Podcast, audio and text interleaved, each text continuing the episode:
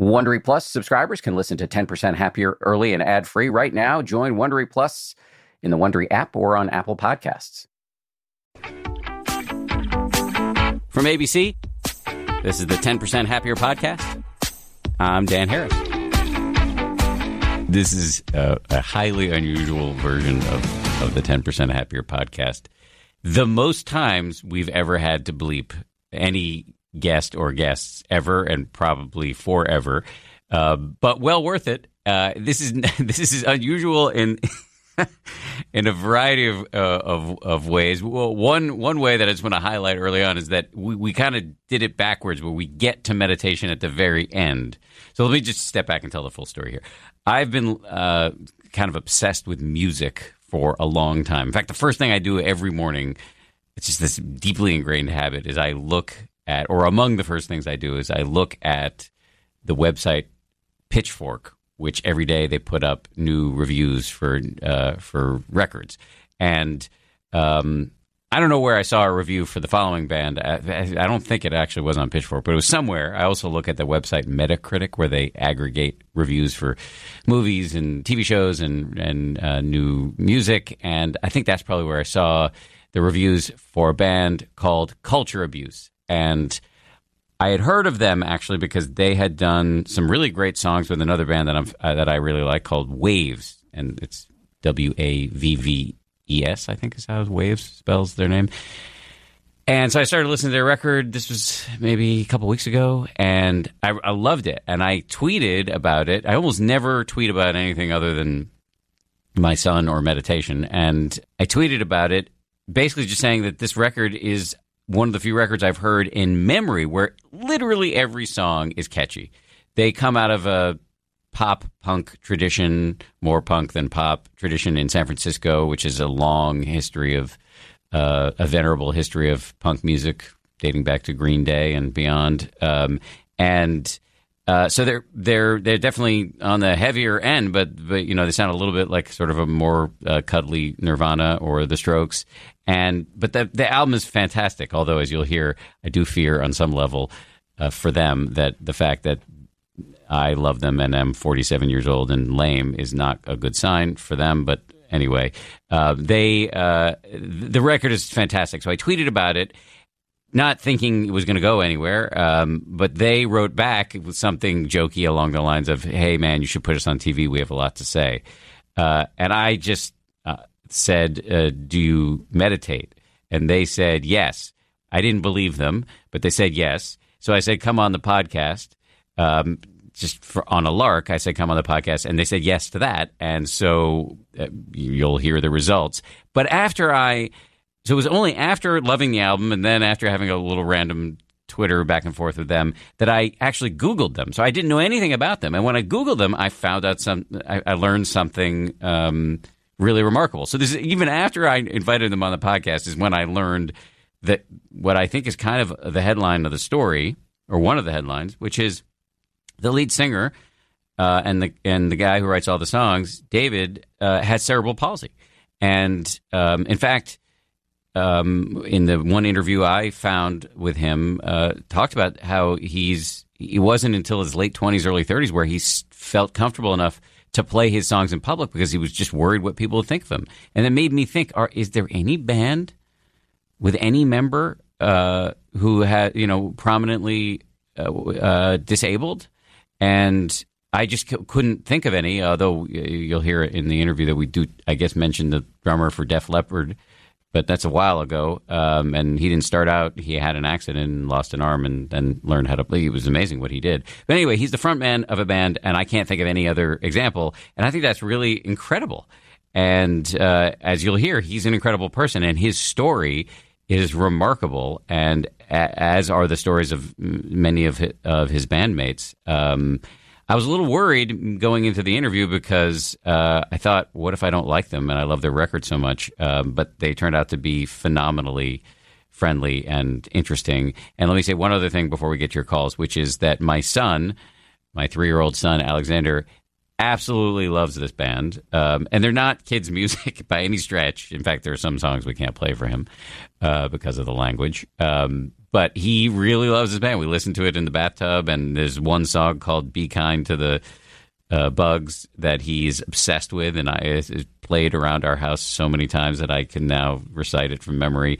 Uh, so, great interview coming up, uh, and uh, you'll hear more of it in a second. Uh, sorry for the unusually long intro, but let's get to the voicemails. My usual caveat, as you know, not a meditation teacher, not a mental health expert, uh, just a reporter who likes to meditate. Uh, so don't take my answers too seriously. Uh, here we go. Call number one. Hi, Dan. Um, just starting out with uh, meditation, and uh, it's it's tough, but um, I, I think it's effective. But uh, my question is, and you might have already covered this somewhere along the way, what is your thoughts and feelings on um, using antidepressants in conjunction with meditation? Thanks a lot. Oh, you know, a lot of people, I, I get a little worried sometimes when I hear from people that, you know, they're looking to use meditation to get off medication. Um, I mean, I'm not necessarily saying that's a bad thing, but I'm not anti modern medicine. And if your physician and you agree that medication can be useful, I think it can be incredibly useful. And there, it's not either or. I mean, you you can take medication and do meditation and do talk therapy and get your physical exercise and enough sleep and eat well. You can do all of these things, and um, it all goes toward the same goal, which is making you saner. And uh, so I am. I think antidepressants, if you and your doctor are of a mind that it's it's effective in your case, absolutely go for it. It's and they've saved the lives of countless people. Now, are we over medicated? You know, I, there are a lot of people who believe we are, and I think that's a a, a, problem worth discussing. But in an individual life, if again, if you're working with a, a physician uh, and you trust him or her, then then I don't. There's no shame in that game. And, and if you've got depression, that is not your fault. It's you know it, the the brain is an organ like any other organ, and uh, sometimes they can be problematic. So long way of saying go for it if you're doing both at the same time. I think they can work really nicely in concert. Um, here's the second call. Hi, Dan. This is Matt from Indianapolis, Indiana. Uh, quick question for you. If you had to recommend one book or reading um, that you've come across around meditation or even more just classical Buddhism um, that you've read and studied over the last several years that you've um, gone deeper into your own spirituality. Um, what book would you recommend or, or publication would you recommend to your readers and why? Thank you. Bye. That's a toughie. Just one? I mean, I guess it's my show, I can do whatever I want, but I'll try to play by your rule. Um, I, I, I guess I would go with you know, again, with the caveat that there are probably seven or eight books that I really would recommend. If I was going to go with one, I would go with Why Buddhism is True by Stephen Batchelor. No, that's not. He wrote Buddhism Without Beliefs. There is another book called Why Buddhism is True uh, by Robert Wright, which is phenomenal. But let me let me give that honorable mention. Um, but Buddhism Without Beliefs is by Stephen Batchelor and uh, is really written uh, from the standpoint of somebody who knows a ton about Buddhism, has spent many, many years as a as a monk, but is um, not a person of faith and just practice. He's the one. He's the first person I ever heard say Buddhism is is not something to believe in; it's something to do. And and that that really is you know the way I I mean there are people who practice Buddhism as a religion. I think that I have no problem with that, but for many of us secular Westerners or Westerners who are subscribers to of another faith, Buddhism is you know really safe place because you can practice Buddhism without having to believe in anything. And Stephen does a great job. I do need to get Stephen on this podcast because he's written many great books. Um, uh, but that was the first book I read by him, and I think it's probably his most famous book. It's easy to read, short, and uh, I think great and intriguing explainer for you know why it's worth training your mind in this tradition. Uh, and also, Why Buddhism is True is a great book, too. That's a slightly longer book, slightly newer book by Robert Wright, and he's been on the podcast, and, and I recommend you listen to that podcast. So I guess I'm slightly cheating there. Okay, let's get to our, our guest this week. As mentioned, the band's name is Culture Abuse. The lead singer, who's this is the first voice you'll hear, and we spend most of the time with him uh, is David Kelling, although we do bring in the other members eventually. He really has quite an amazing story. And as I said at the beginning, we end up kind of circling back to meditation at the end. So this is a slightly different podcast in that sense. So, but give it a chance because I, I think you're going to get a lot out of this. And uh, I really think this is a, a phenomenal band who's and that they're, you're hearing. Um, you're hearing a band that, that you'll be hearing a lot more about later on. And um, also, just fair warning, there's a phenomenal amount of bleeping that we had to do because of the swear words. But these are punk rockers, so give them give them a break. Anyway, here we go. Culture abuse. David Kelling. I don't know where to start other than I love your record. It's awesome. It really is awesome. I haven't. I think I said this on Twitter. I have not heard a record in a long time where literally every single song is a hit. I mean, every song nails it. And usually people throw on either some sort of interstitial stuff or one really slow jam or I don't know. But you guys just basically said we're going to swing for it on every song. Mm. it's kind of crazy because we had we went into the studio with like 14 or 15 songs, and we played the record for our engineer and and our, every song, and then like the first day he was just like, let's pick 10 and then was just kind of like, yeah, I feel like this one, this one, this one, this one, pick ten. So there's like four or five more songs that didn't make the record that I personally now might have switched out a couple. Are they? Are they put out an EP? Yeah. Well, we didn't like. F- we just tracked it live. Oh, I see. Know, so, so we didn't, didn't really finish like, them. And that was like part of the the thing that was crazy about making the record. It was like working with someone who who like I mean, we like played the song once, and you'd be like, "Yeah, I like this song and this song," and, you know, and you're like, "No, like." Listen to the song, you know, like like I don't. Yeah. So you think you un- ended up with the catchiest songs because somebody else was making no, that decision? No, no. I think that even if we put out fifteen song record, it still would have. You would still be all saying the same thing. Yeah. So you are you writing all the songs? For the most part.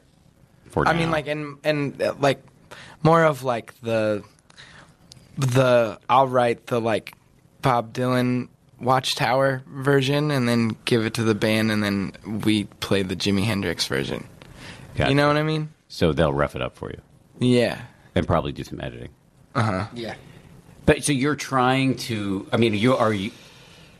There is there's an ethos. I've been following whatever you want to call it, underground rock, punk rock, indie rock for most of my life since some some kid in, in sophomore year homeroom slipped me a mixtape with the Minutemen on one side and Sonic Youth on the other. Hell yeah, and yeah. Uh, there usually is this pressure in this world. You guys can tell me more about the world to um, alienate the listener on some level, challenge the listener on some level. Uh, but you seem to like we have no problem just being catchy as hell, even though you've got. Uh, I mean, the sound is roughed up in a way that is, you know, that works but you're not trying to like throw in a song that's just completely unlistenable.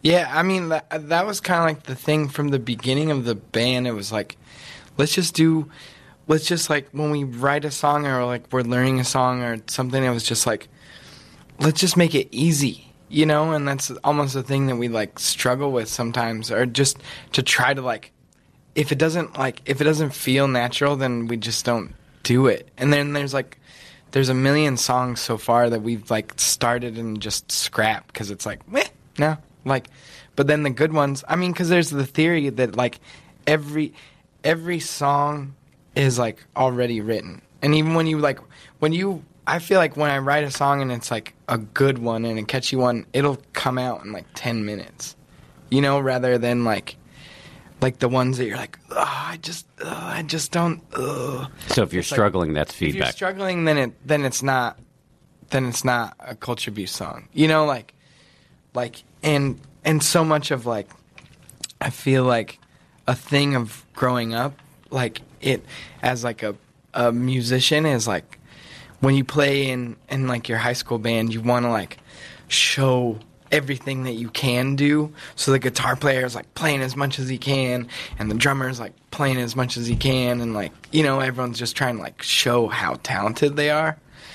When like now it's just kind of like oh it's just let's just write something that someone could like bob their head to like the entire time, and not to be like like these weird parts that you just get thrown off by. But you know, back in the day, I remember when Green Day, you guys are from San Francisco, when Green Day got popular, all the punk kids were uh, you know, they sold out and they, their songs were too catchy. Do you get any feedback like you're too you're too poppy, you're not punk oh enough? yeah. You oh do? yeah. I mean, I feel like people that are even like nice to us in person, like talk shit behind our back. You know, like, and totally, I feel like we're like, it, it's kind of like it's kind of weird coming from the Bay Area because I almost feel like the Bay Area to punk rock is like is like country to Texas.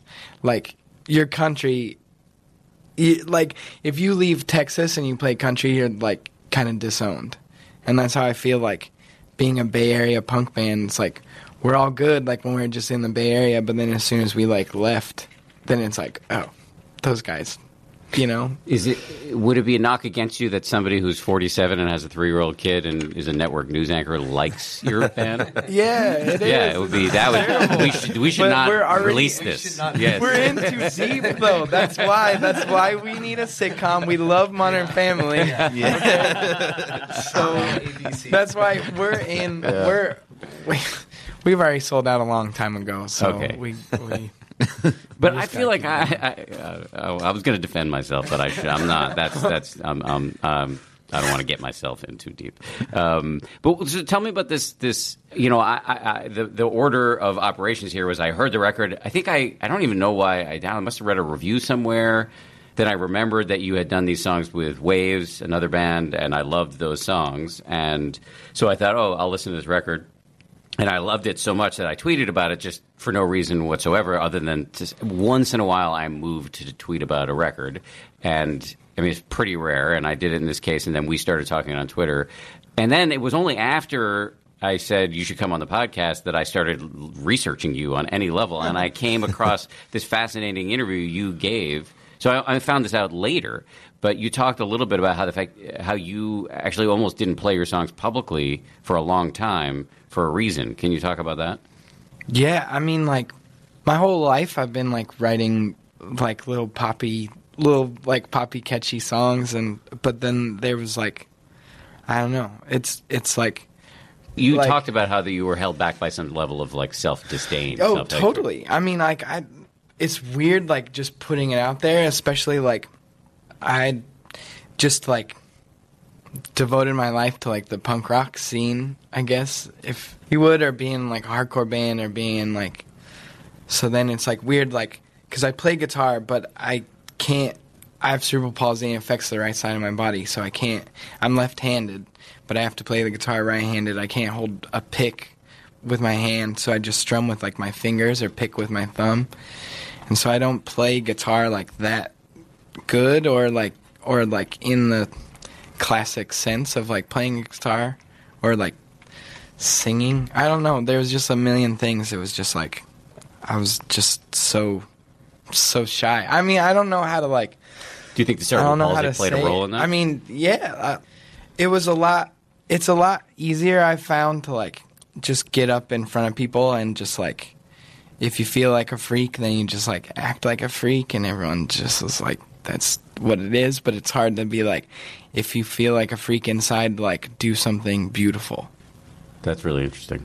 And so that really held you back from doing what you wanted to do. Yeah, or I, and I didn't really have any like I didn't really have any examples that could show me that I, I like I don't know. I always had like little demos and I'd like play for my friends or like record like little you know like little things and show people here and there. But then actually to like get to the point I'm I'm 31 and it took me this long to like actually write song. I, I, What did you think that people would make fun of you or they wouldn't accept you? What What did you think? I don't know. I mean, it's one of those things that just it's like played in your head. Like even when, even when we wrote our demo, it was like I wanted to do it s- in things in certain ways, and then we didn't. You know, like then kind of kept it like live, and we were just kind of partying and doing doing a lot of a lot of stuff, and just kind of kept it wild. And then we like went and recorded another seven inch, and I kind of like still felt like I needed to like yell, even though I wanted to like sing. And then Because there was overcompensating. yeah, and there was just things in my head like I was like, okay, well everyone like headbangs, like Junebug headbangs like in the band, you know, and like if I'm singing like pretty, you know, like no one's gonna like that. Like no one in the band's even gonna like that. I don't know. It's just like weird, weird things of understanding. But then I'm like, okay, well, if you listen to like, if you're in the van with us and you listen to the music that we listen to, it's like no one really listens to like heavy music. So What are you guys listening to ABBA on the road? Don't say that's true. no, Okay. someone. Re- but we DJ'd the other night and someone was requesting ABBA. Oh, yeah. Did, are there other examples of people who are either front men or women in a band, or even in any prominent position in a band, who have a disability? Every once in a while, there's like some some f***ing a ends with a hole uh, that will like that will hit a be like yeah. There's like some That's how he's our cowbell man. Yes. there is people that will be like, well, what about this band? And it's like Who, like some, the drummer from Def super Leppard? obscure, right? well, right. I mean, that's the only example I can come up with. Right. Well, and that's that's he was the like, drummer. and that's the question, and that's is what's difficult, and like it's kind of like a weird because I understand, like I get everyone's like battle internally or or externally, you know, but there's plenty of bands with like females that you can look up to and love, and they're awesome. There's plenty of like bands with like people of color. There's plenty of like all these bands that you can look up to, like to where if you are like, if you are a female and you want to play in a band, there's a million good bands to like look at, and there's a million like good things. But then for me, it's like, who, especially a front man though, and the front man, like you're always told, or the front person is supposed to be like good looking and and in shape and in like this and that, and it's like supposed to be like kind of the face of it, you know. And so it's like it's easier for me to feel comfortable in like a hardcore band or in like a really weird punk band and just be screaming my head off or just spitting all over myself or doing something rather than to be like I'm going to sing you this very beautiful song, you know, cuz there isn't there isn't an example and I haven't really ever seen one. And so it is hard.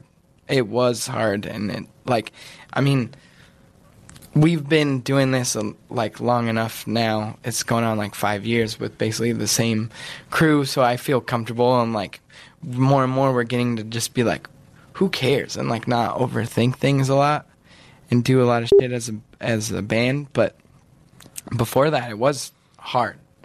Just like no no examples, and then it's also hard to be like the person now that is like an example. Because it's like I, I don't know. I until the last like year or two I've never even like really talked to someone else with cerebral palsy.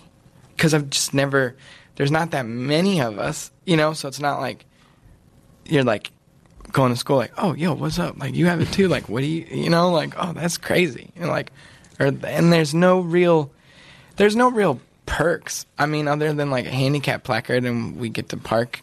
Do you have some one? other? Yeah, hell yeah, I have one. It's great on tour. It's we get great. To park where we want. It's wonderful. And you don't have to pay for a meter, but You like, don't have to and pay for a meter. and that's like, and totally like me and Barbara, and my girlfriend, will be like, you know, go park somewhere, like looking for a parking spot, and there'll be like a handicap spot, and they'll be like, yeah, perks, you know. But like, other Even than going to that, the airport, we get to jump the line. every once in a while. Every once in a while, like there's a bunch of times where they don't, and I'm like, "You're a, you're a a a hole," but but but then so it's like it's weird to talk about with anyone really because there's not there's not anything that's like there's not anything positive about it. It's like it's like the only the a lot of like the the things I see people standing up for is like I mentioned before, like women or people of color or or your sexual orientation and stuff, and that's all that's badass. It's like I'm gay, hell yeah, you know, like that's fucking cool. And then, but for it's like, oh, you have cerebral palsy. It's like hell yeah, you know. It's like no, no, that's fucking sucks. But and there's nothing, nothing that can be done to make it better. The condition. Yeah, nothing. Yeah, there's nothing. I mean, I could do physical therapy. You know, I could be doing things to like help it, but then now we're on the road all the time, and there's no. Is it a painful condition? Yeah, I mean, it's like all the muscles on the right side of my body are like tight, and my brain. It's like my brain telling my the right side of my body to do something. It's like slower, you know, like so. It's like the left side. Oh wow, yeah. He, he's moving his. I'm hands. moving my hands to like show the difference, but it, it but But uh, I'll say something, and I don't know. You maybe you've heard this before, maybe you haven't, or maybe it's embarrassing. But I'm just going to say because I think it's worth saying that I actually think that what you're doing is incredibly important. It's a big deal. That's why I want my son to meet you because I think it's a really big deal that you can. I think this band is going to get really big. That's the kiss of death, by the way. I shouldn't have said that. I apologize. I, Damn once, it, Dan. I once predicted uh, to my my brother still teases me. My little brother. I dragged him in front of the TV one day and pointed out some random band. He still remembers the name, Platinum Blonde. And I was like, watch this band. They're going to be big. And I was like, 10, 7 or whatever. And they, of course, did not become big. So I hope, I wish upon you everything that Platinum Blonde did not achieve. Um, it doesn't seem that a lot of your decisions have led you to a lot of great things. Oh, at thank all you. either, I appreciate know, that. so. Thank you. Uh, I think. I think.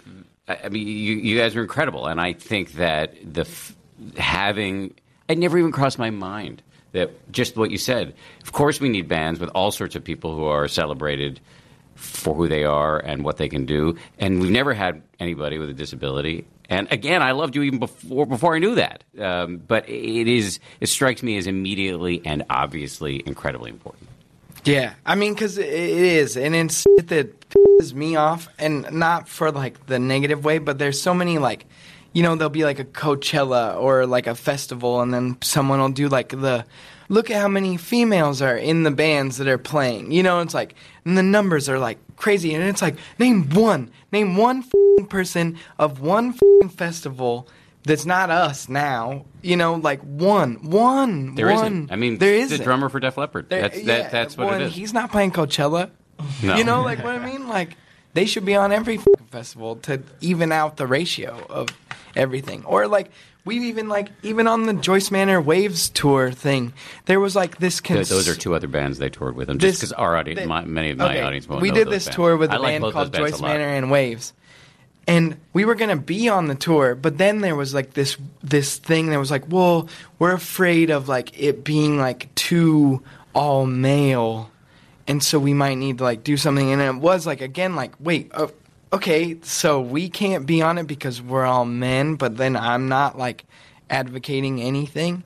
And then even when the tour got like announced, there was other people being like, like this other band. There's like this other band that I won't name, but when I see them in person, I'm going to fing call them out on all this. But it was like, oh yeah, well this tour is like all males, but like if you look, like look at these tours that are all just like taking away from like what actually we're doing, and the fact of like getting in a van, riding in a van, like every venue that we play has nothing but stairs. Like getting on the stage is just stairs. And a lot of times they don't even have stairs. Yeah. You know, it's like mm-hmm. It's crazy. it's sometimes. crazy. So do you have Nothing's to like pull them up? You, you Yeah, gotta help just him out. help, like, He'll I mean, be on I'm- stage with with nothing. It was just a stage up against the like the back of the venue, and there's just nothing there. And Just like, for the record, let me just have you because you, you're just say your name just so people can recognize the voice. I'm John. John, AKA Junebug. Yeah, we call him Jimbo. guitar player, guitar player, Guitar, yeah. Yes, Noisemaker. yes. and the person Lots who's dropping noise. the A bombs on this Yeah. on this Whiskey podcast. Cursor, Yes, yeah. cursor in chief. Um, but so sometimes you just can't l- physically get on the stage. Yeah, without- I mean, because the stage will be like We gotta build stairs sometimes for him. Like we'll take like road cases and put them there so he can like use them. Because those. I, I mean, it won't. The stage. It doesn't even need to be. It doesn't need to be that high to be too high for me. I mean, and it's shit that only people with disabilities, I feel like, would understand, kind of in a way, or unless you've like broke your leg or it's something. It's like, it's like anxiety. It gives me anxiety just knowing that I'm gonna have to like get up on a stage that I can't get up on. It gives me anxiety while I'm on stage knowing that I'm gonna have to like get off, like we're gonna have to play a show and then like do this thing and then everyone's gonna have to like literally watch me like crawl off this stage. But then like bands will be on tour and be like, There's no multi gender bathroom in this venue and stuff and it's like it's not handicapped accessible at all. And literally, like if I threw a fit, or if handicapped people of the world threw a fit, half of the like more than half of the venues Would be shut down. would be shut down. But I love music, you know, so it's like I just want somewhere to play. Do you get anxiety about what people are going to think of you? Yeah, a. Because I would imagine people who like your band show up to a show and are not expecting to see somebody with Some people don't palsy. get it either. Like they just Yeah. they don't know that he has that condition, and they just think he's like wasted. We get a lot of tweets all the time. It's like I saw Culture Abuse, but the singer's wasted, and You it's couldn't like, even stand up straight. Yeah, and it's like that's You know, not it's what's like, going on oh. here. Yeah. And then, Yeah. but then sometimes it will. I'll just like, and it will kind of going back to like what we were talking about is just like I will get wasted just to be like, well, you think that I'm a freak, I'm gonna act like a freak, mm. you know, and, and and even like I mean the smallest things, and it sounds so silly, and I never like really want to like admit it really ever, but it's like even just like meeting people or like you know someone likes our band and then so we like go to meet them and i don't want to like let anyone down ever. Part of you think, okay, I, I this guy, this ABC News loser liked my band, and you know we show up, and but maybe I hadn't done any research, and I would be somehow disappointed when I saw you. Is that no no the type no of because thing? i figured like someone like you could just exploit it you know like more Wait, I was like, is is that a joke? no i mean but now you know like uh, no no not like that like more like the the cool dude you know because like that's the thing and i've talked about it before it's like i feel like it's a good um like people tester you know? It's like i know when i make someone feel uncomfortable. And it's usually the people that are insecure with themselves are the ones that obviously feel like uncomfortable around me. It's like a litmus test. yeah, kind of like because it is like the the one that's like you know like the person that's like the most puffed up, kind of like you know how I, I mean, growing up you learn these things. Everyone does like kind of like it's like the louder you yell, the less you have something to say. You know, it's like it's like a lot of times like those people are the ones that are like oh, uh, I'm like kind of you know it's like I mean now now our band's getting bigger, so it like doesn't really They can't say anything to you now. it- right right or like the like yo dude and you're like no I know I like that's the other thing that's crazy is there's like a million people that it's like you you didn't give a fuck about me. You didn't care, like you. I don't know. And then now, Oh, I see. Like now people- that the like- band's like bigger, then it's like, dude, you you've been my dog, like my whole, you know, like and you're like, Yeah, it's like, no, no. I mean, but that's probably for ev- that's for everyone, not even. Okay, Not wait, say even- your name now. Uh, Shane. Shane. you- Stainer, I play AKA bass. Sean, He plays bass. AKA Shambles, AKA Stain. Stain. Stain. living in shambles. He's got a lot of nicknames. We changed his name. We Yeah, we actually just call him by a different name. They usually all start with S. Yeah. Just and that so, just sticks. For I can imagine where, Where where, he's where even that called- gives you a lot of it's- possibilities. There's a lot, yeah. and Yeah, he's it's- called himself. He's even introduce himself. introduced That's introduced himself in the myself, wrong yeah. name because Yeah. we've called him the wrong name for so long. so we were saying people come out of the woodwork now. Oh yeah, kind of going back to what you were saying, like this dude who plays in a, like a, a metal band in SF and is kind of in that scene, came up and was like, "Yo, dude, like, I was working at a bar and your band came on and." This dude who I was working with only plays like pop punk, you know? And he's like, I hate everything that he plays. And then your music came on. And I was like, holy shit, like I actually enjoyed this. Like this is good. But he was like, I like it because you guys like are you. Like because I like he knows that like, you know, I live in a green room at the bar I work at. Like because we all struggle. You do? Yeah. Like you know, we all kind of struggle Wait, to like get here. Say, say, say, let me just unpack that for a second. So you Yeah. live in the gr- in green room, meaning, in other words, this is a bar, the green room where where performers go to Yes. unwind before they go on. Yes. You live in that. I live in that. Mm-hmm.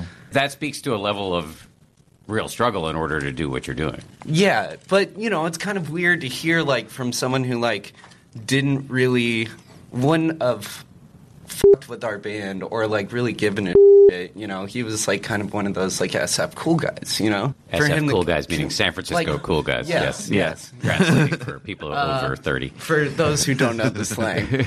And he was like going on about how much he liked the record, but really his main focus was because he like knew me. Or, you know, or like knew that like we're selling out maybe like in as he said it like we're you guys are selling out but you're like still cool. And it's like this ethos in san francisco like what dave was talking about like it's like the more you struggle as an artist the more respect you get there you know? And the, if you create something and you're like well off it's like oh well you're it's like not worth it. But then a million people like a million people like are, that are well off will claim. I mean, we were talking about this. Yeah. There's like one Yeah. band that's like talking about the struggles of San Francisco, and we know that they like live with their girlfriend rent free, and then mm. like, Shane's living in a green room of the bar just so we can like go on tour whenever we can and make whatever we can. you have a major label record deal, and you're living in the green room of a bar. But it's just, Uh, it's well, just starting it's- out. it's and only the first not- record. Yeah. Yeah. And it's only Shane. oh, right. Fair enough. Fair enough. Yeah it's only me yeah.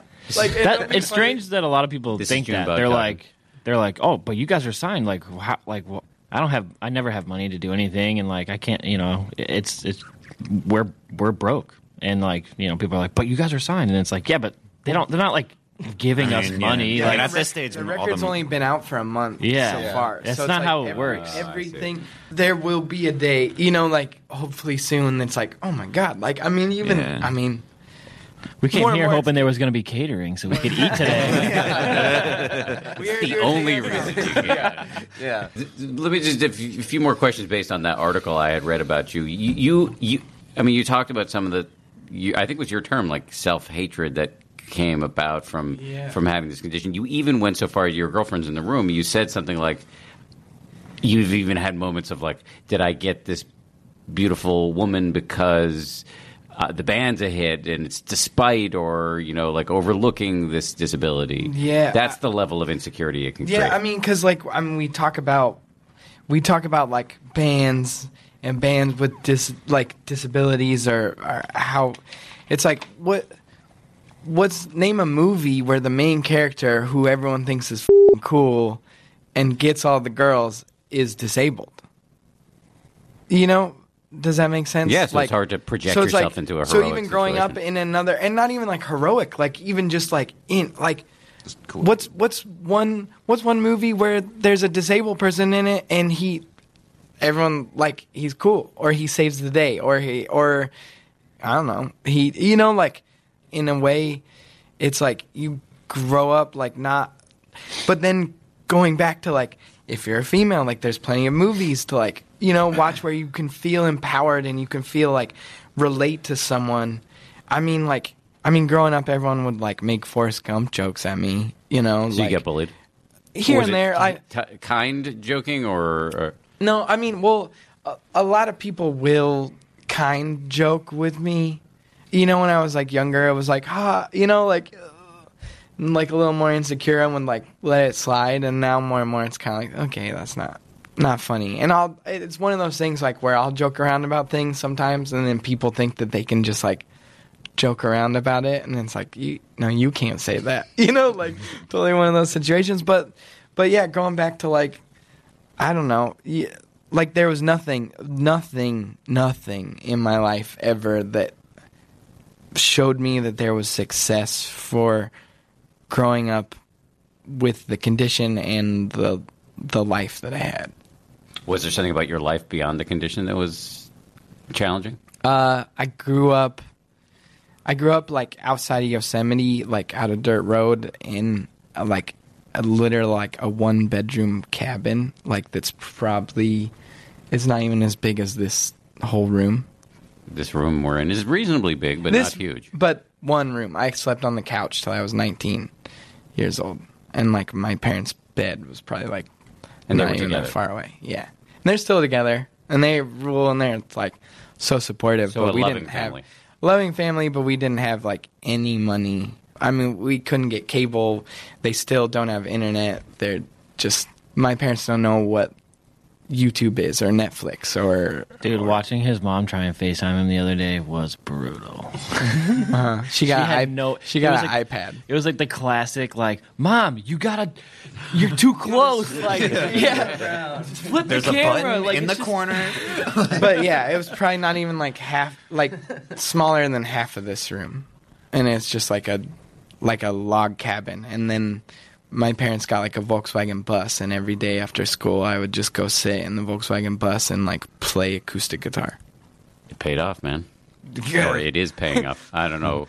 Yeah, I'm- no, I'm- no. I mean, in terms of it's paying off for, in my benefit because I have great music to listen to. I don't know if it's actually literally paying off for you in terms of economics, Oh. but um, I mean, the checks, the checks in the mail. I hope. I hope. I hope. I hope. Have them wire deposit that thing. Much more of our conversation right after this quick break. Audible lets you enjoy all your audio entertainment in one app. You'll always find the best of what you love or something new to discover. They offer an incredible selection of audiobooks across every genre, from bestsellers and new releases to celebrity memoirs, mysteries and thrillers, motivation, wellness, business, and more. Audible is the destination for thrilling audio entertainment with highly anticipated new releases and next listen recommendations for every type of thriller listener. The selection over on Audible when it comes to true crime, mystery, and thriller is um, quite extensive. They've got John Grisham, tons of stuff by Stephen King, David Baldacci. My favorite that I've checked out recently in the crime fiction genre is called Age of Vice. It's by Deepti Kapoor.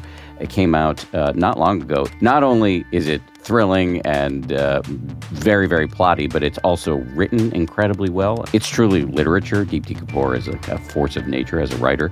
Age of Vice, it takes you into the uh, underworld in New Delhi in India. I absolutely love that one. As an Audible member, you can choose one title a month to keep from the entire catalog, including the latest bestsellers and new releases. New members can try Audible free for 30 days. Visit audible.com slash 10% or text 10% to 500 500. That's audible.com slash 10% or text 10% to 500 500 to try Audible free for 30 days. Audible.com slash 10%. The Taste the Mediterranean sales event is going on now through March 19th at Whole Foods Market. It's a store wide event packed with flavor. My family and I are regulars at Whole Foods Market. We've got one, I think, less than a mile and a half away from our house. This Taste the Mediterranean thing sounds pretty cool. Uh, they've got Mediterranean inspired flavors. You can save on Parmigiano Reggiano, charcuterie, and ground lamb. They've got delectable seafood choices. You can save on whole branzini and sustainable wild caught sockeye salmon, which is a regular feature at our dinners in this house. My son loves that salmon from Whole Foods. And I'd be remiss if I didn't point out all of the uh, 365 by Whole Foods Market products. Stock up on wallet happy Mediterranean essentials like feta cheese crumbles, whole wheat pita pockets, and more. I am constantly uh, consuming these 365 products, including the, the raw cashews, which I snack on all the time. We love the 365 sea salt and pepper. Uh, we love their sushi rice. You get the picture. Go check it out. Taste the Mediterranean now at Whole Foods Market. Brought to you by Indeed, used by over 3 million businesses for hiring, where business owners and HR professionals can post job openings with screener questions, then sort, review, and communicate with candidates from an online dashboard. Learn more at Indeed.com/hire. There's a lot coming at you right now turmoil, tweets, an insane amount of chatter. I'm Brad Mielke with ABC News, and I am here to throw you a lifeline. It's a new podcast called Start Here, where our experts give you on the ground access to the biggest stories of the day. We're going to give you some context, some clarity among the chaos. 20 minutes every weekday. Subscribe now on Apple Podcasts or wherever you get your podcasts, and start here. So the song that my son's obsessed with is "Be Kind to the Bugs," although he calls it "Be Kind to the Bees," and he's not wrong about that because those are literally the first words of the song. Um, it's a, it's rare to hear a song on a record like this uh, that appears to be about kindness to yourself and others. Can you is am I misreading uh, the meaning of the song? Can you just walk me through what you're trying to say on that song? I I don't know. I feel like a lot of the songs are just like a lot of the songs like are like slightly negative and slightly positive. It's kind of like the lyrics or the emotion is like kind of how you thought processing a lot of things, you know? So it's it's literally like I don't know, in the the I read Siddhartha like or the Hermann Hesse book, you know, and I know that a lot of people have read it years before, like in high school or something. But like I read it and it was kind of like about you know, like the less you have, like the more it's like almost I don't know. It's hard to explain, but Oh, meaning that it's it's kind of an argument. I haven't read the book in about ten years. I, I read it as a grown up, but it was a while ago. But maybe the message was something along the lines of having too much, which we think is going to make us happy, actually doesn't make us happy.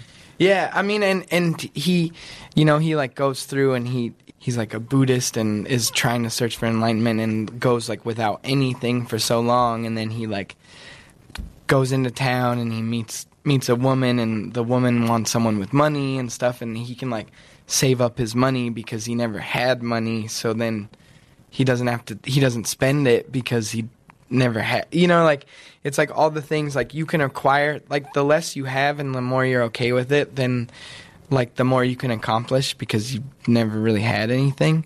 And it's also in the same sense of like being like the less you expect like the you know like you're not you're never let down if you expect nothing. I don't know. We we were like everyone's talking about like the the bees crisis and how something like so small can like affect the whole universe. And so it was just kind of like talking about like originally the words were be kind to the bees be kind to the bugs be cautious of people be careful with drugs. Because it was still like I, i'm not saying that you have to like just be you still need to like watch out for people because like you know But that's a very different message than the. Can you say the current lyric? well and then brett gurewitz the owner of of epitaph was like no you need to you need to change it to conscious of people because you say be cautious of people be careful with drugs that's the same thing cautious and careful is the same thing and i was like yeah no but that's not what i'm trying to like say but he did like and i i am i feel like an advocate of being conscious trying to be conscious of a lot of of people but so the first verse actually says be conscious of people and the second one says cautious oh, really? because I kept it the same. You know, just to kind of have my own like little like ha, it's Give still it in to there. the man. You know, I should yeah. say Epitaph is the is the record label. Um, greatest record label in the world. Of course, uh, that goes without millions. saying. Yes, these guys are rolling in it. Thank you, Epitaph.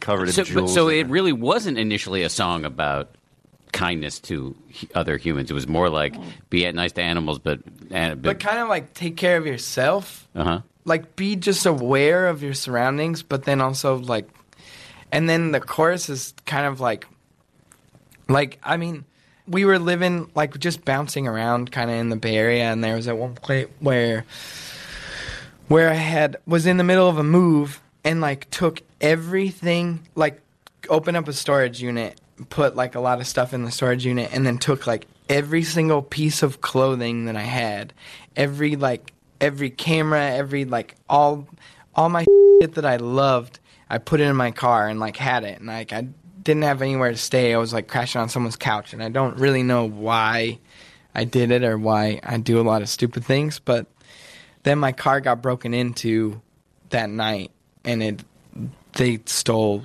every every piece of clothes that I had except the ones that were on my back. They stole like every camera I had, everything, every photo, every like every like possession that you cared for. They, they stole it, you know, and so it was like it kind of like crushed me and it kind of like changed my whole like outlook on the world like kind of put me in like a depression too because I didn't have like anything. I wasn't living anywhere. But then kind of coming through it on the other side it's like now it's like we'll purge all the time like you know like me and Yeah. Barbara like we'll be in my room and like I'll just like like I don't need this and one of my friends told me Barbara's your girlfriend. just- Barbara's my girlfriend. And we'll totally do these things like a purging. You know, like we call it, and it's just like, because now it's like you can go without anything and be fine. You know, for the most, for for the most part. There's a Having whole somewhere. mo- movie about this on Min- Netflix. minimalism, Yes. yeah. I'm in that movie actually. Uh, Does it Oh, bring joy to my life? Right. Yes, That's basically well- the question that you asked. but wait, wait, let me just say who you. you this Oh, is a new voice. Yeah. Hello, I'm Ross. Ross is the, the drummer. drums, Yes. yeah. By the way, you're a really good drummer. This is the Oh, only thanks. instrument I know how to play, and uh, you are really good. Hey, all right. Were you on both records? Yes. Because the style changed a little bit Bay Dream. between the first and second record. Your style. Definitely, yeah. We were working. This is a r- crazy trend, uh, uh, digression here. Sorry, So- but yeah. go ahead. uh, just working with um, you know some different people on the on Bay Dream, the newer album. Um, just like having different ideas come in, you know, and trying to not necessarily necessarily steer it in like a. I don't know. It it was more like it felt there was parts that were On the first record, I mean, it was awesome, but I felt like you were showing your chops in a way yeah. that The on the second one record was just like explosive, yes. bombastic, like go nuts and just like fill every two seconds and just be like crazy, you know, play as heavy and as hard as I could. And then the next one was more like we had some help with someone being like, let's maybe like not do like a crazy fill every, you know, five seconds and like be more thoughtful on where we put these parts. And it definitely like kind of tamed it down a little bit, but I think it served the song in a good way. So It was our first time working with like a producer too, So the first record was just you. just us. And then, yeah, then And a friend. and a friend recording it. So like Dave basically produced it, Yeah. but like this guy's like you know he that's what he does for a living is yeah, producing. he's So he was some crazy acts. So yeah. But it was it was kind of like like this thing of like you know you're like we're a fucking punk and you fucking bash the shit out of it and you Yeah. go and then like kind of where we talked about at the beginning is like growing as a musician. It's like you listen to the Ramones. They're not even necessarily like just bashing the hell. Like you listen to the Ramones and you want to like, you know, you get I, at least me like I get fired up and you want to like, you know, you feel like the energy that you feel from punk, but he's not screaming he's not bashing the drums you know so it's like if we were doing a song like be kind of the bugs and ross is like "Pow, pow, pow," you know it's like that, that doesn't really Doesn't you know? feel right. so it's kind of like more trying to play to the actual mm-hmm. song rather than mm-hmm. like before it was like still trying to like was afraid of taking the actual step of just being like fuck it and we're still trying to like make a make a crazy punk record you know and like thinking about like i want kids to mosh you know still or This like is moshable music. It's just it's just catchy. yeah just yeah to make it more like in the, last night. in the pocket, I guess, you know, like this drummer Hal Blaine is like part of the, the Wrecking Crew, and he's like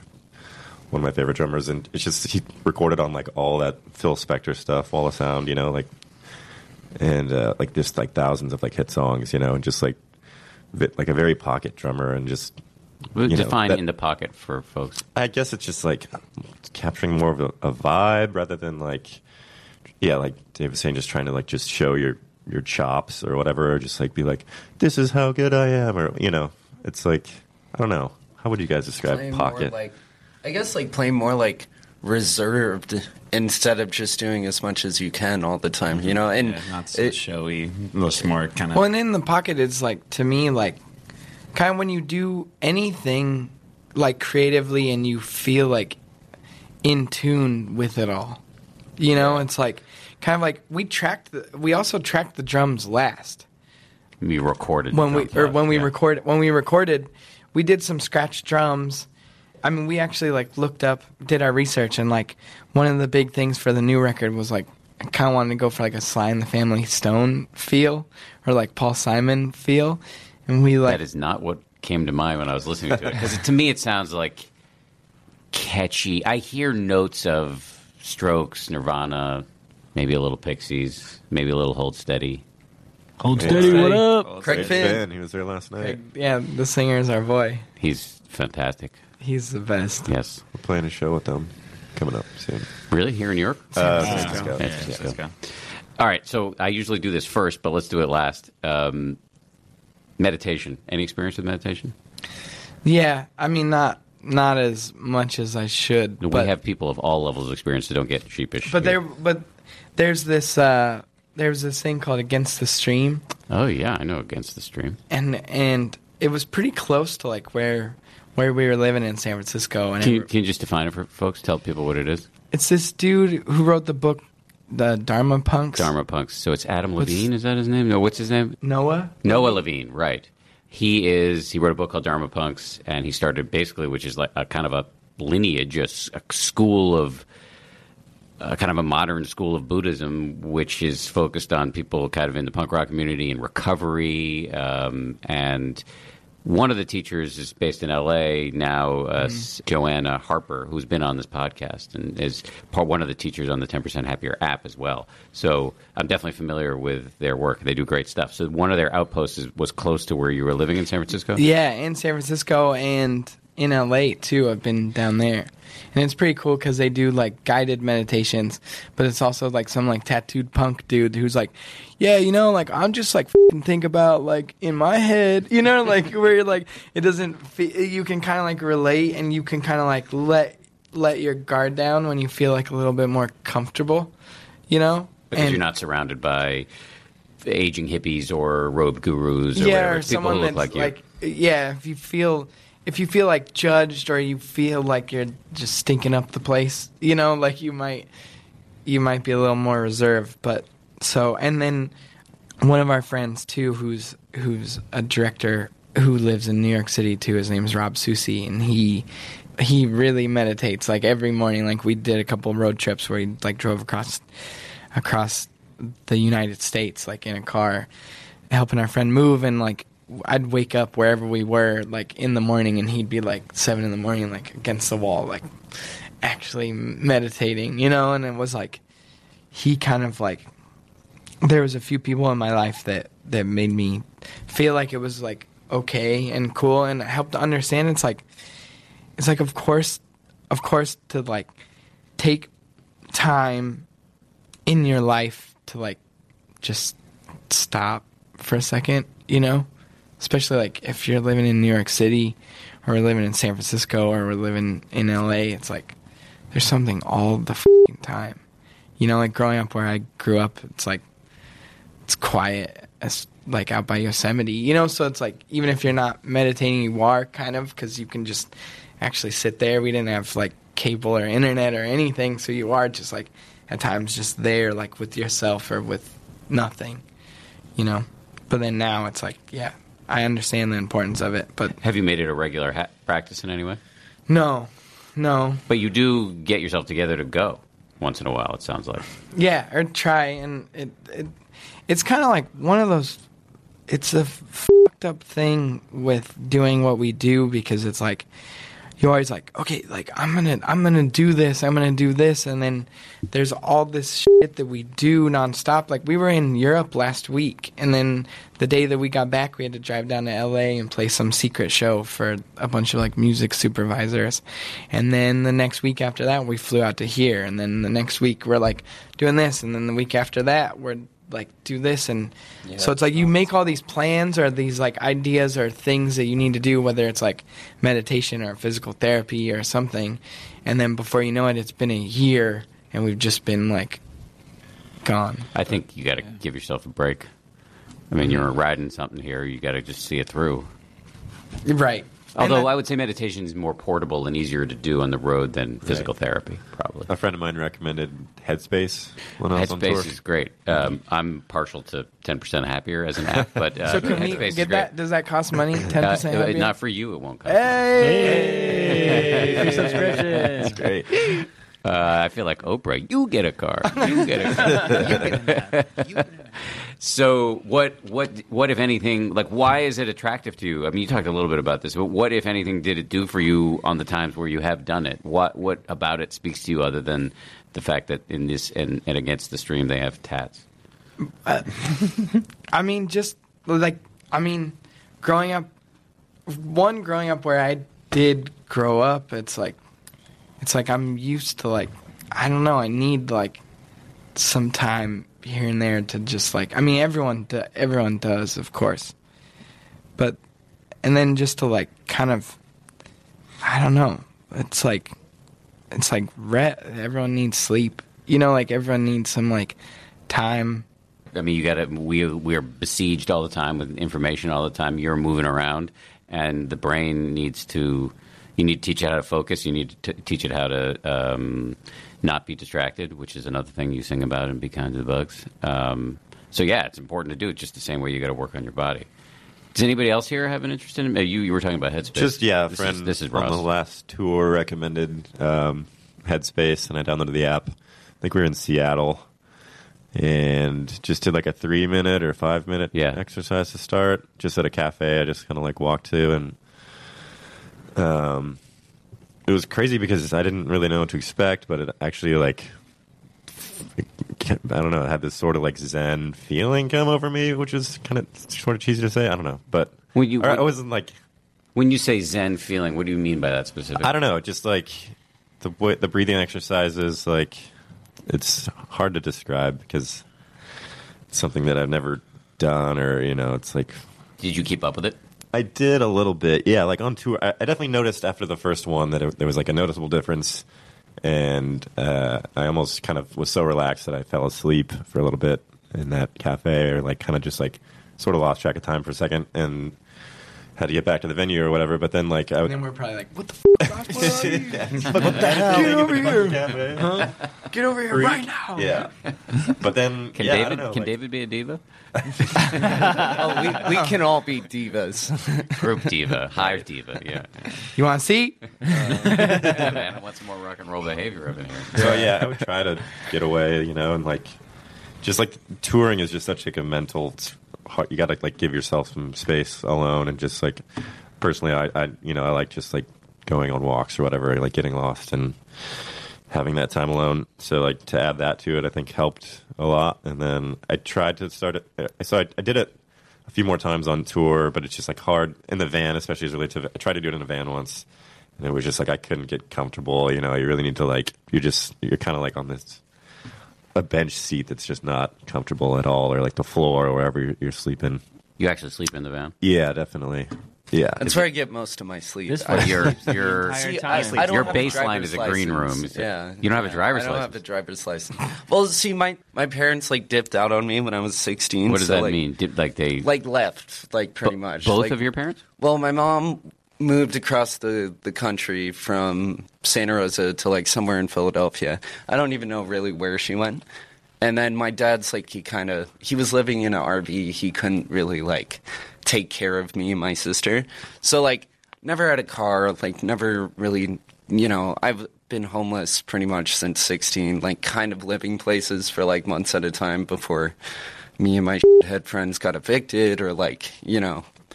But I guess like I was having this experience. At, I was at work, and it was just when I moved into the green room, and I had a co. I was like freaking out over something, and I was like having a really hard time.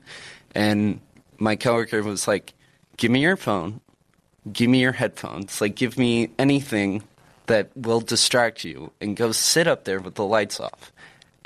and I will tell you when to come down. And she like locked me in this room with nothing.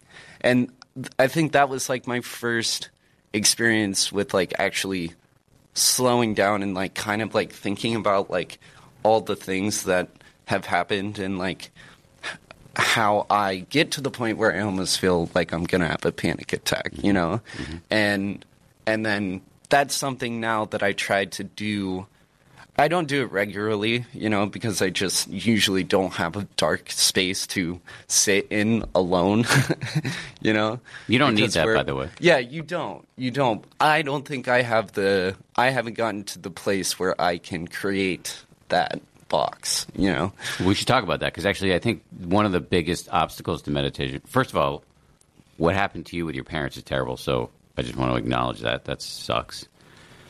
But the se- the second thing is that I think one of the natural. So this is not a criticism. One of the natural obstacles that people have to me- meditation is that we think we need to reach some special state of calm or zen or mm-hmm. imperturbability. But actually, really, what meditation is about is being okay with whatever's there. Mm-hmm. The point is not to be unnaturally or bulletproof imperturbability or whatever. The point is actually to be able to surf the chaos instead of drowning in it. Yeah, And totally. so you can do meditation on an uncomfortable chair. You can do meditation in a smelly van, wherever. Really, all it is is paying close attention to whatever's happening without getting yanked around by it. So Yeah. usually we start with your breath. You feel what your breath feels like coming in and going out. And then when you get distracted, you start again and again and again. And that may not feel like being in a dark room where things are really calm. Hmm. What it may feel like is, wow, my mind is insane. Yeah. But seeing the insanity allows you not to be owned by it. Totally. And that is the game. Yeah. That's the game. And I think, I mean, I think, I try not to be too much of a proselytizer, but it sounds like it could be useful since you're already gravitating toward it naturally. Yeah, yeah. Or just having people see, like, if you, if you kind of just, because I feel like one of the things, like Dave says, like, it, we just haven't stopped since we've started this. And there's so many things that happen that I feel like I don't have time to really look at and be like, okay, that happened. You know, or like, it's just kind of like, okay, that happened put it into the back of my mind and then because everything else is just happening just as fast so i think that is like that is a, a practice that i think would be useful for me to actually look back and like be okay with the things that have happened instead of just like oh i'm not going to think about it you know Yeah. Yeah, because you know what? Even if even if you tell yourself you're not thinking about it, it's there. It's there, and it's acting on you blindly. exactly yeah It's driving you in a blind way. So it's like you know, I mean, there are lots of modalities. Meditation is not a miracle. I'm for all of them. You know, the medication, therapy, yes, physical exercise. Mm. Like there are a bunch of ways to get at the pain of the human condition. Can you describe like your typical like practice for like just in every day? Yeah. So for me, it's b- basically sit in a reasonably quiet place. But if it's not that qui- quiet, I actually will just pipe a little white noise into my headphones mm-hmm. and close my eyes. And or if like I'm in an airport and I don't want to sit there and be obviously meditating, I can just have my headphones in and kind of gaze softly at a neutral spot on the ground. And then all you're doing is bringing your full attention to the feeling of your breath coming in and going out. So you just you're not actually thinking about your breath. You're just Acknowledging it, right? feeling it. Yeah. You're feeling the raw data of the rising and falling of your belly or the air coming in and out of your nose. And then you will very quickly get violently distracted over and over and over and by random thoughts, by powerful emotions, by whatever. And that's actually part of the game. It's not a failure. The moment you see that you've become distracted is the moment you are meditating correctly. Because the game is to see over and over and over how wild the mind is so that that wildness doesn't drive you all the time. And it's just like a, a process of getting familiar with your actual life um, because most of the time, most of the things we do that are most embarrassing or most negative are when we're owned by our ego. The ego has you, you know, like eating stuff you don't need to eat, or taking drugs you don't need to take, or saying things in a relationship that are more toxic than you need to say. And actually, you with meditation, with more self awareness, with more familiarity of the with your own mind, you can kind of see the storm coming before it fully hits makes landfall, and you're you're done. You're off and running. You're you know seven paragraphs deep into a argument with your significant other that you didn't need to have. So it's not foolproof. I mean, I make really dumb mistakes all the time. I just I think I make fewer of them than I used to, and that's largely just because I can kind of see, oh, I'm getting angry before, whereas the anger would hit and I was off. Right. Does that make any sense? Totally, yeah. yeah One of the guys that uh that This is David the, talking. Against just- the stream. This is David. Uh, one of the guys at the against the stream spot said some one time he was like, I just imagine like taking a sponge and just like scrubbing my brain, and like I like, and I that was like one that was like I really liked, and I like imagine like even just scrubbing all the little like little nooks and crannies of your like little little mushy brain. And the thing about cleaning anything is you're going to get in touch with some pretty ugly stuff. yeah and that that's okay. Like I think a lot of people get in touch with that ugly stuff, or even if it's just completely mundane, you know, thinking about what's for lunch. People see that happening and think, I think it was you who said at the beginning. You before we started rolling, you said you tried meditation once and it failed. Was it you? Or Yeah, something? yeah, yeah. By the way, say your name Uh. I'm Nick. Nick has not spoken yet. Nick Yeah. is meditating over there. Um, Trying to. the- the- Been trying. Thanks to the ten percent happier app. That's right. Thank you. Thank you. I feel like he, David should have smiled, and there would be a little like little glint off of his teeth. Uh, people have this moment where they see, oh my god, I'm thinking about all this crazy stuff. Yeah. I can't do this, but that is doing it. Yeah. that's the reframing. That I, that's basically Yeah. the foundation of this company. Is me just t- saying that over and over again because. Meditation has a huge PR problem, which is people think they can't do it. But actually, the thing, the moment when people are thinking they can't do it is the moment they have done it. Right. Yeah. Yeah. Like even like coming into touch with like some of that like like weird like I don't know I get like super scatterbrained all the time and I'm just like my mind's in a million places at once. But even just like trying to like yeah just take a second to like calm down and like when you hear those things you're like oh yeah that's weird and like you know just like looking at it differently I guess. Absolutely. But Yeah. but the, what you described as your mind's all over the place. Yeah. That is a symptom of being a human being. Yeah. That is that is just nothing more than that. We may there are there are there's a spectrum. Some people have wilder minds for a variety of internal or external reasons. But like that, it, we descended from nervous monkeys Yeah. who were always looking out for threats or food, Yeah. and that's just the mi- mind we have. Like, Yeah. and so I, that's no point only getting thing I nervous think about, about, it. threats or food. it's like, is this gonna hurt me, or or can I eat it? uh, this, oh yeah, you, Junebug. Junebug looks like he's in. med- Let's let's finish with you. Have you been done any meditating or? Uh, I've never been to a class or anything like that, but there's definitely been times where I've been so incredibly stressed out in life because life is crazy as shit and on the point of having a panic attack or whatever. Just like my mind is doing a million things, and I'll just go outside and just sit there and just close my eyes and just, I guess, yeah, just kind of pay more attention to my breathing than anything that's going on around me That's it. and it helps yeah and i'll just do it for like i don't you know yeah like five minutes or something i'll you know i'd listen to like the traffic or whatever. And yeah that's like sometimes life is just so shitty that you have to not work you know there's nothing i can do about some of the problems that i have. So it's like i'll just shut everything off in my, my head and just focus on what's happening today right now. So what we're gonna what the well, hopefully if you use the app, which will be free for you, uh, what we're what we'll teach you is just like a slightly minorly, if that's even a word, enhanced version of what you're already doing. Hmm.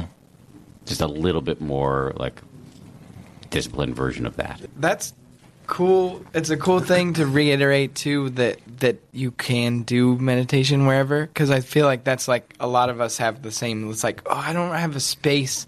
I mean, especially because we're like the only time that we're away from each other is like when we're taking a shit. And even like when when they're taking a shit, we know that they're taking a shit. You know, like, but so it's like that's that's the thing for us to like our whole lives like are pretty much you know because everyone's like no one no one lived in a mansion. No one like ha- you know ever like had their own like little space i think ever. But so just to like also teach yourself that you could just be okay in the world and and do it anywhere in an uncomfortable chair you know or like A- abs- You So guys, you guys are. Uh, you don't need to tell yourselves the story that you need the right conditions because Yeah. they're you, they're almost certainly not going to come. Yeah, So and you even like just like what you were you saying want. earlier, it's like I, I in my head, it's always been like, oh, you you reach this like Zen moment, Nope. and you just like everything's okay, and it's like yeah, but like yeah, when you're saying it's like no, the getting distracted is part of it, and it's like oh, well then maybe I have actually been successful. You, you, there may be Zen moments, but you can't will them into existence. And Yeah, I mean, what you described, what Ross described as being in the cafe, where actually really uh, he did, uh, a sense of calm came over him. Great, that, that Yeah. does ha- happen, but that doesn't mean he did it right and you're doing it wrong. It just means like that's the situation that, ar- that That's just- arose yeah. there. Um, and next time he meditates, that it may be the exact opposite. It doesn't matter. It's really not about being becoming a better meditator. It's but about like being better at being alive. yeah, That's the skill that you're trying to train. L- one last question for you guys. Given that we've only heard um, uh, the sort of personal narrative of David and Sean, right? Shane. Shane. But Sean works is one too. of the names. Sean's one of the names. One of the names. names. Okay. But but Literally, it sounds yeah. it sounds like uh, it sounds. I'm just gleaning from some of the comments that all of you have had personal challenges. So I guess I guess my question is, if my cor- prediction about the trajectory of this band is correct, and that things do work out well, which I would be very surprised if they do not. Will won't that pose challenges of? I mean, we've seen behind the music, right? So like, Yeah. Oh, won't that Yeah. pose challenges too? Yeah, I mean that's something that that that is a big that's like a It's- big fear and something that we actually like kind of talk about too because it's like it's like if we can fuck up our lives with no money, like Imagine what we can do we with can do, a lot of you money. know, like so and and but that's that's the thing is like hopefully I and and I totally understand why people do fuck up their lives bad if it's like the trajectory is like straight up you don't really have a time to like be appreciative or or understand what's going on or understand living especially if you're like a lot younger too. I, and like that's why people are assholes, is because you know like you, we they haven't had to like live through any of the shit that we're Yeah. living through. So hopefully yeah. We do talk about that kind of a lot. Well, I hope it's a problem you get to deal with. uh-huh I really do. Um, uh, I feel like you could wear. We got some extra Culture Abuse shirts too. And Oh, you I'll could- wear 'em. You could wear one on on a on ABC News. yeah. You could Sorry. just be like, I mean, you could. I, I'll do my best. I'll do my best. Um, but I definitely will wear it um, in public. How's that? yeah. Okay. Okay. Yeah. Okay. Let's start, start baby steps, babe. Yeah, yeah. You guys are awesome. I we've never had a podcast where we'll, we'll have to do this amount of bleeping. Um, I just got a wah wah look from Lauren, our producer. Um, thank you guys. Really appreciate it. I mean, you're. Uh, thank you. I, I love you even more now. So awesome. Thank you. Okay, that does it for another edition of the 10% Happier podcast. If you liked it, please take a minute to subscribe, rate us. Also, if you want to suggest topics you think we should cover or guests that we should bring in, hit me up on Twitter at Dan B. Harris. Importantly, I want to thank uh, the people who produce this podcast Lauren Efron, Josh Cohan, and the rest of the folks here at ABC who help make this thing possible. We have tons of other podcasts. You can check them out at abcnewspodcasts.com. I'll talk to you next Wednesday. If you like 10% Happier, and I hope you do, uh, you can listen early and ad free right now by joining Wondery Plus in the Wondery app or on Apple Podcasts. Prime members can listen ad free on Amazon Music. Before you go, tell us about yourself by filling out a short survey at wondery.com slash survey. If you travel, you know when it comes to love, See you soon. can't wait. The sky is no limit. You know, with your Delta Amex card, being oceans apart means meeting in Aruba, and booking a war travel with your card means saving 15% on Delta flights. You know, kissing under the bridge of sighs guarantees eternal love because you're the long distance lovebirds. It's why you're a Delta SkyMiles Platinum American Express card member. If you travel, you know. Take off 15 discount not applicable to partner operated flights or taxes and fees. Terms apply. Visit go.amex slash you know. Welcome to Pura, the most pristine, safe, climate stable city on Earth. A haven amidst the wreckage. Here, you're safe from heat domes, superstorms, water bandits in the outer lands. There's no crime in Pura, no murder, no suicide. And best of all, there's no cost to join us. In Pura, we promise to keep you safe. They killed her! You took everything! In a world that doesn't feel so safe anymore, we're waiting for you here in Pura. The Last City is a new scripted audio drama from Wondery. Enjoy The Last City on the Wondery app or wherever you get your podcasts. You can binge all episodes of The Last City right now, ad-free on Wondery Plus. Get started with your free trial at wondery.com slash plus.